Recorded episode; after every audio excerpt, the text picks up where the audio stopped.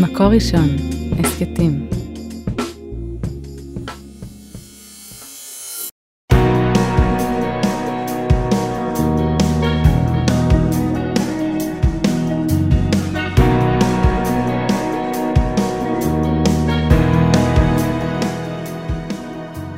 שלום הרבנית שירה מרילי מירביס. שלום הרבנית חמוטל שובל.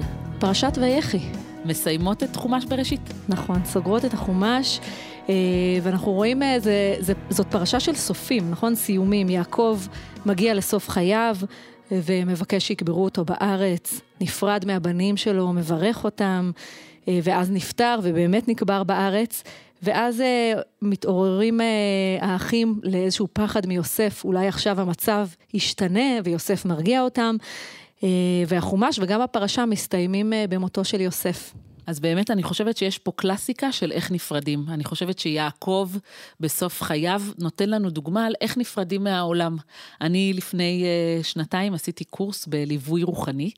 אה, שהקורס היה מקסים ותיאורטי ומאוד חשוב, ואמרתי איזה יופי, זה כלים שאני ממש יכולה להשתמש בהם. רגע, מה זה ליווי רוחני? ליווי למה? אה, ליווי רוחני זה להשתמש בכוח של הרוח כדי להתמודד עם מצבים של משבר ופרידה.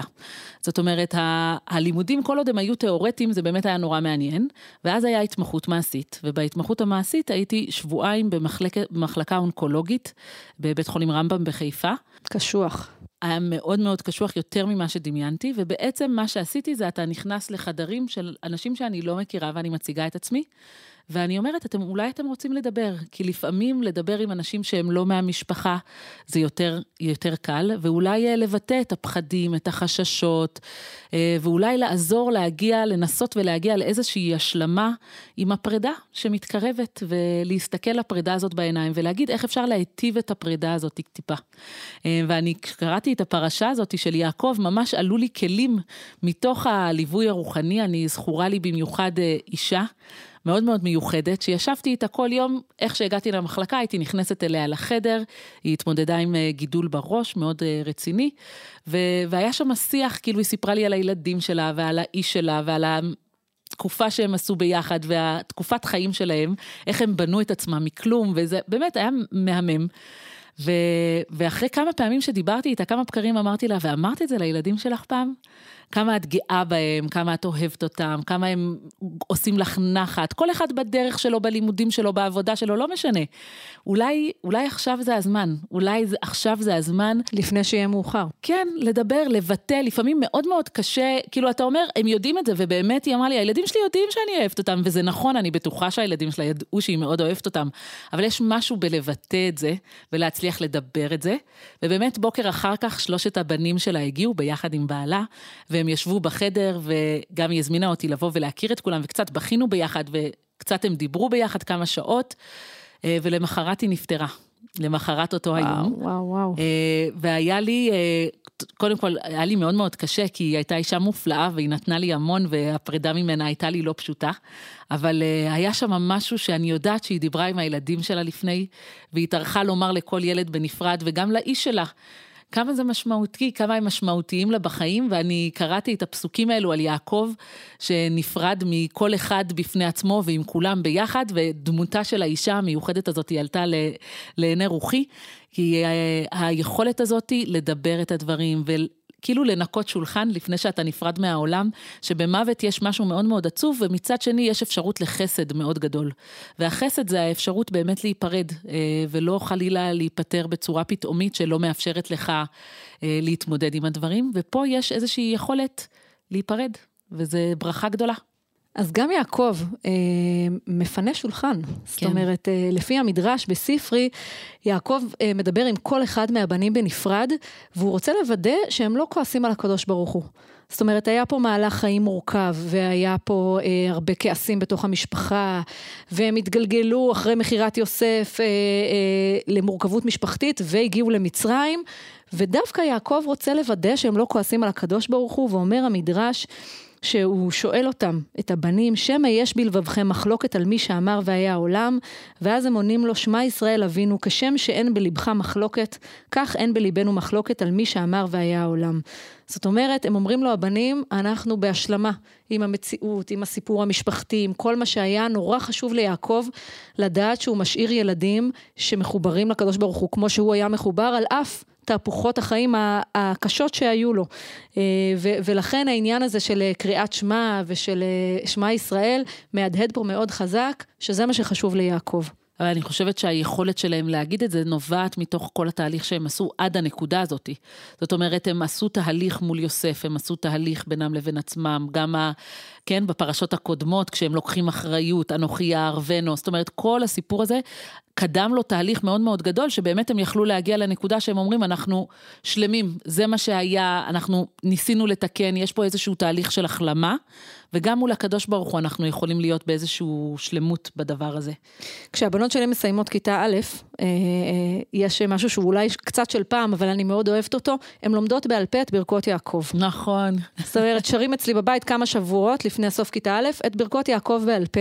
אולי נסביר רגע שהילדים שלנו, גם הילדים שלי וגם הבנות שלך, הם לומדים בבית ספר שעובד על שיטת השינון. נכון. זאת אומרת, הם לומדים את הטעמים. מהגן, מגן חובה, ובעצם הם לומדות ולומדים לקרוא את התורה, והרעיון זה לשנן בעל פה פסוקים שלמים, לפי נושאים. שאני מאוד אוהבת את השיטה הזאת, שהיא קצת של פעם, אבל היא נהדרת. כן. יש להם משהו שיושב אצלם. אז uh, כששבועות uh, שרים אצלי בבית את ברכות יעקב, חשבתי על זה, האם בעצם יש פה דטרמיניזם, האם יעקב אומר להם, עובר ילד ילד ואומר, טוב, ככה יהיה לך בעתיד. זה מה שיקרה. זה, זה מה שיקרה, זה מה שיהיה פה, וזה מה שאני צופן לך בעתיד.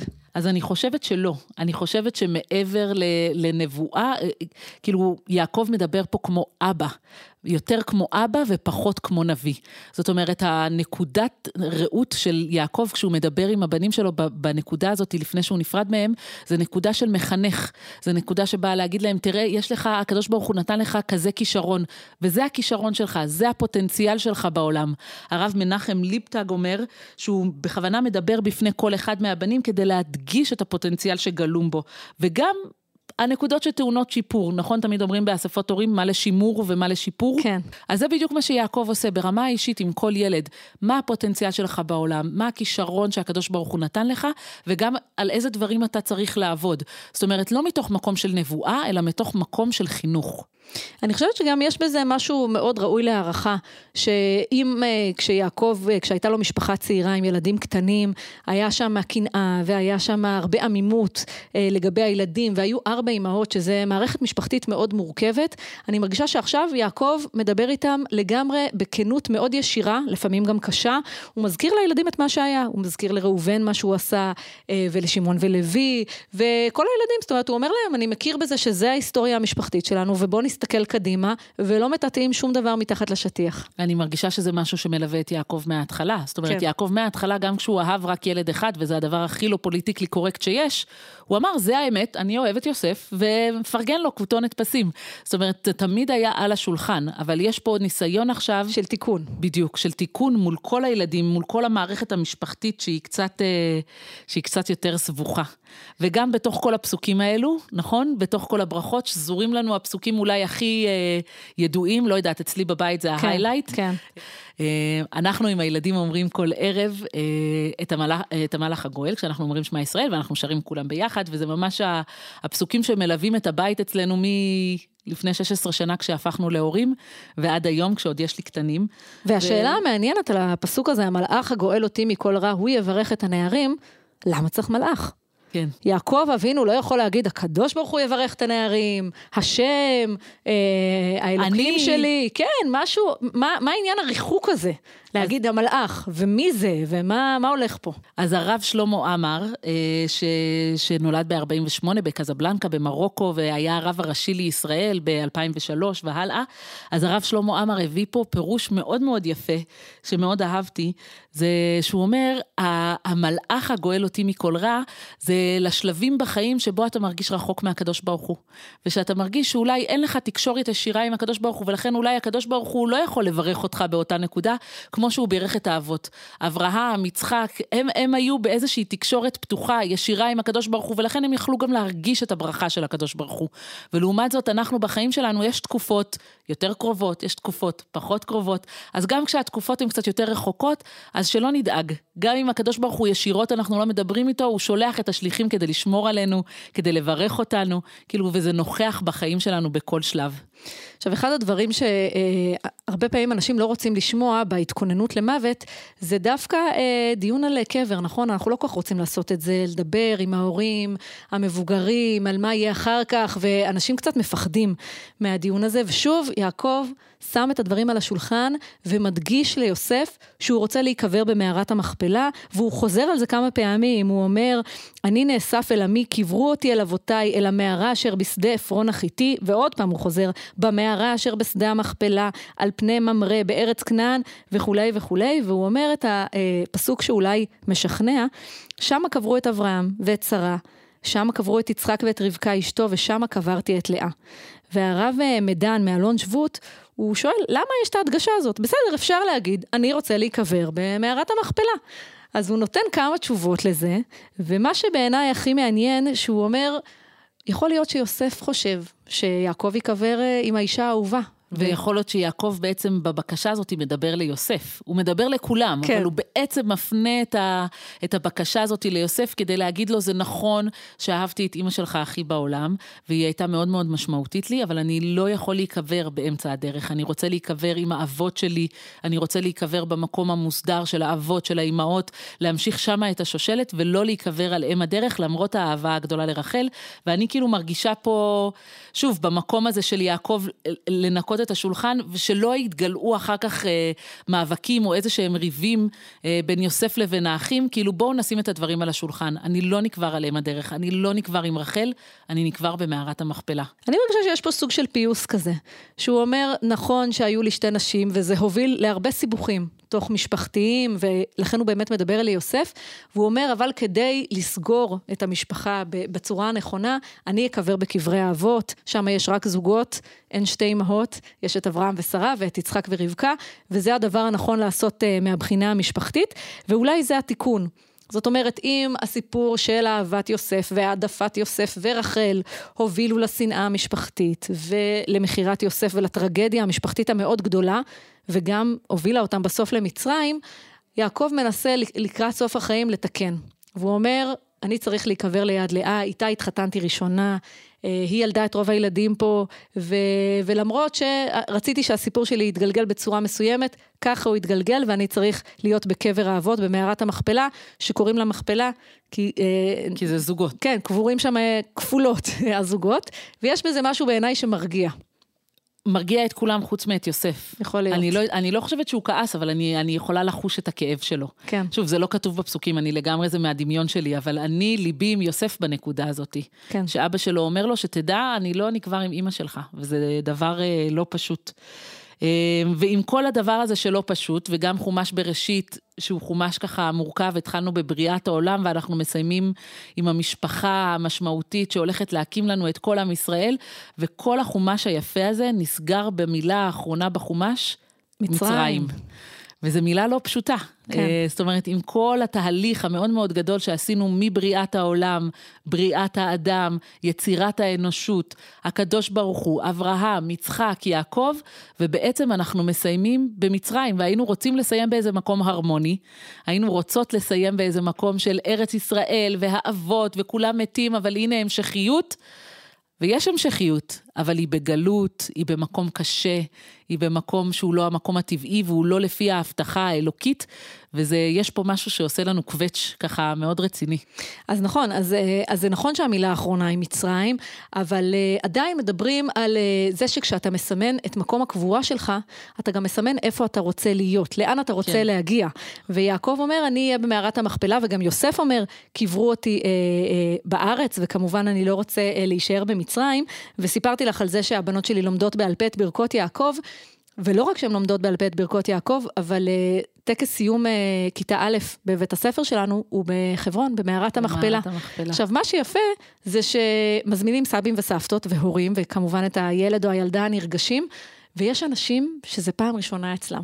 זאת אומרת, אני. הייתי, יש לי כמה ילדות שסיימו כיתה א', וכל שנה אנחנו אה, נוסעים מחדש, ופגשתי כמה פעמים סבא וסבתא ואפילו הורים שאומרים, תמיד רציתי לבוא, ולא יצא לי, או פחדתי. זה כזה מקום רחוק ומלחיץ. כן. ופתאום ההבטחה הזאת של הקבר אבות, החשוב הזה, פתאום רואים אה, עשרות ילדים שאומרים בעל פה את ברכות יעקב, ממש מתחת למערת המכפלה, וכל מי שיש לו מעטה של ציניות ואומר, מה, זה רחוק לי וזה מסוכן לי, כולם מתרגשים. כן, כולם יש מתרגשים. משהו מאוד מאוד מרגש בטקס הזה, ולשיר המהלך הגואל שם במקום הזה. ממש. אז זה נכון שמסיימים את החומש במצרים, אבל יש לנו הרבה הבטחות, ויעקב דואג לכוון אותנו חזרה לארץ ישראל עם הבקשה שלו אה, לקבורה בארץ.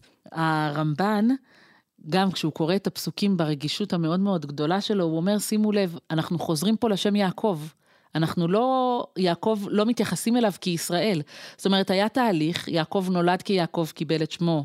אחר כך ביחד עם המאבק במלאך קיבל את שמו ישראל, קראנו לו ישראל לאורך תקופה, ועכשיו שוב פעם הוא יעקב. והשאלה היא למה?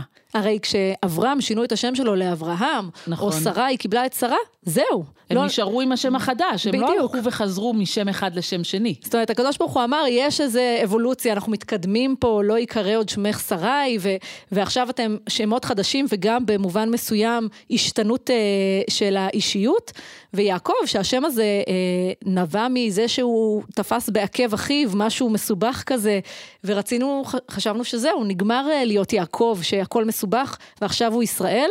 ולא. וגם, כי גם כשנותנים לו את השם, אז כתוב בפסוק, לא ייקרא שמך עוד יעקב. נכון. והנה, אנחנו קוראים לו עוד הפעם יעקב. בערוב ימיו. כן, והרמב"ן ישר שם לב לזה, והוא אומר, מה קורה פה? הרי אמרנו שלא יקראו לו יעקב, אז למה כן?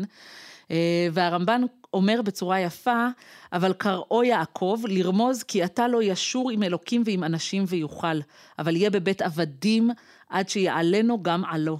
כי מעתה הגלות תתחיל בו. קשה. מאוד קשה. קשה אבל אמיתי, נכון? אנחנו לפני המוות, אנחנו שמים את הדברים על השולחן. כן. אז גם את זה אנחנו שמים על השולחן. אנחנו קראנו לך יעקב כשנולדת, קיבלת את השם ישראל כי שרית עם אלוקים ועם אדם, אבל עכשיו אתה בגלות, והילדים שלך נשארים בגלות כרגע, ולכן אתה חוזר לשם יעקב. כל עוד אתה לא שורה עם אלוקים ועם אדם, אתה תישאר בשם יעקב, עד שבעזרת השם אתה תחזור, ואתה תחזור למדינה, ואתה תחזור לארץ, ואז שוב פעם תהיה ישראל. זאת אומרת, אתה מסיים את החיים שלך לא בארץ ישראל, כמו שהיה ראוי להיות. כן. העצמות שלך יעלו. אבל אתה יעקב, כי אתה נפטר בגלות. נכון. ומאוד מאוד מעניין שגם מרים בלומנטל, היא כותבת על זה שזה נכון שיעקב לא מראה לילדים שלו מה יהיה איתם בדיוק, אלא נותן להם ברכה וגם איזושהי נבואה, אבל, אה, אבל הוא אומר, שהיא כותבת שהמסר של יעקב בסוף ימיו הוא כן מסר נבואי. זאת אומרת, כדי לסיים את הגלות הזאת שמביאה את משפחת יעקב למצרים, ואנחנו נראה בחומש הבא כמה מסובך זה יהיה לצאת, אה, עדיין יהיה, אנחנו נדרש להתערבות אלוהית. זאת אומרת, קשה יהיה מאוד לצאת ממצרים, ויעקב אה, רוצה לעודד אותם. הוא אומר להם, נכון, אנחנו פה עכשיו, ואנחנו גם לא נצא מפה כל כך בקלות. אבל הקדוש ברוך הוא יהיה איתנו, ואלוהים פקוד יפקוד אתכם, והעלה אתכם מן הארץ הזאת אל הארץ אשר נשבע לאברהם, ליצחק וליעקב. הוא אומר להם, נכון, אנחנו פה, ואני אמות פה, וגם יוסף ימות פה, אבל מצד אחד אתם uh, תקברו אותי בארץ, וגם אני מבטיח לכם, הקדוש ברוך הוא יתערב למענכם, אנחנו לא נישאר בגלות הזאת. אז גם למשפחה שלי יש סיפור דומה למשפחת יעקב, ואימא שלי זכתה לקיים את צוואה של אבא שלה, אה, ובעצם סבא שלי, סבא יהודה, נפטר במרוקו לפני יותר מ-60 שנה, ואימא שלי רק עכשיו, לפני עשר שנים, אה, נסעה עם החיות שלה למרוקו והעלתה את עצמותיו אה, לארץ, והם קברו אותו פה ליד אבא שלי בגבעת שאול. איזה מרגש. וזה ממש, א', זה מאוד מאוד מרגש, ב', זה תהליך כאילו מטורף ובירוקרטי, ו- וכאילו אתה אומר, די, הבן אדם נפטר לפני 60 שנה. למה להטריח? מה זה משנה, כאילו, איפה הוא קבור? ו- והיה שם משהו שהיה מאוד משמעותי למשפחה, א', כי הוא רצה. בטח. והם ידעו שהוא רצה, למרות שאימא שלי הייתה ילדה קטנה כשהוא נפטר, היה שם משהו של... אנחנו רוצים לסגור את המעגל הזה, אנחנו רוצים להחזיר אותו הביתה, אנחנו רוצים שהוא יהיה כאן ביחד עם כל המשפחה, והמשמעות הזאת של קבורה בארץ ישראל, למרות שעברו עשרות שנים, איך אתה בכל זאת עושה את המאמצים האלו כדי להגיע פה לאיזושהי השלמה בארץ עם המשפחה ביחד, ויש כאן, אה, כאן הבטחה שלמרות שהגלות רק מתחילה פה, כן, המסע פה רק הולך להתחיל וזה הולך להיות חתיכת מסע ותהליך ארוך של כל העם, עם זה, ביחד עם זה, יש, יש לנו הבטחה ויש לנו תקווה, אנחנו לא נשארים באיזשהו אה, מקום פסימי, אלא באיזשהו מקום של הבטחה ושל אופטימיות להמשך. ואני חושבת שאולי זה הדבר הכי חשוב שאדם אה, מצווה לילדים שלו אחרי מותו, מה הדבר שהכי חשוב לו. הוא אומר, הכי חשוב לי זה לנוח בארץ ישראל, וזה קריאת כיוון חינוכית מאוד מאוד גדולה. זה נכון שאולי אני לא זוכה אה, למות בארץ הזאת, אבל כאן אני רוצה שעצמותיי יהיו, וזה בעיניי אה, מסר חינוכי משמעותי.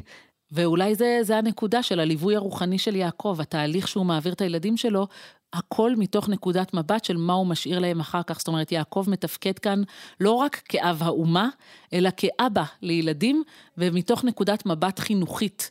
וככה הוא רוצה שיזכרו אותו, זה מה שחשוב לו להגיד לילדים שלו, גם טיפה תוכחה, גם טיפה להראות להם את הפוטנציאל הגלום ו- ו- ולהשאיר אותם דרך. עם התקווה, בדיוק, של איפה עוד הם צריכים לפעול בעולם קדימה. אז אה, אשר יובל, שכותב את אה, מחלקי המים, אומר שבעצם הסיום הזה עם המוות של יעקב ושל יוסף, מהדהד לנו את, אה, את גם את הסיום הלא פשוט של הספר הזה, והוא כותב כך, יורד המסך על ספר בראשית, ועולה המסך מעל החשיכה הגדולה, והאימה של שעבוד מצרים בספר שמות, שיהפוך בהמשך לספר הגאולה. הוא כותב, אנחנו מסיימים את החומש עם אפס יהודים בארץ ישראל, ורק שישה קברי אבות ואימהות בחברון, ועוד אחד בדרך אפרתה. אז זה נכון שקשה, קשה אה, להסתכל לכיוון סוף החיים, וקשה להסתכל לכיוון אה, סוף החומש שנגמר במצרים. מצד שני, יש לנו פה קרן אור של אה, כיוון, שאנחנו נחזור לארץ, והמשפחה שירדה למצרים עוד תעלה משם. סוגרים את החומש. חזק חזק ונתחזק. על ההקלטה והסאונד, אוהד רובינשטיין, על ההפקה והעריכה, יהודית טל, יאקי אפשטיין ועדי שלם רבינוביץ'.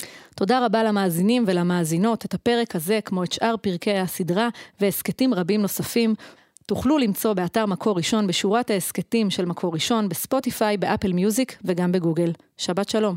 שבת שלום.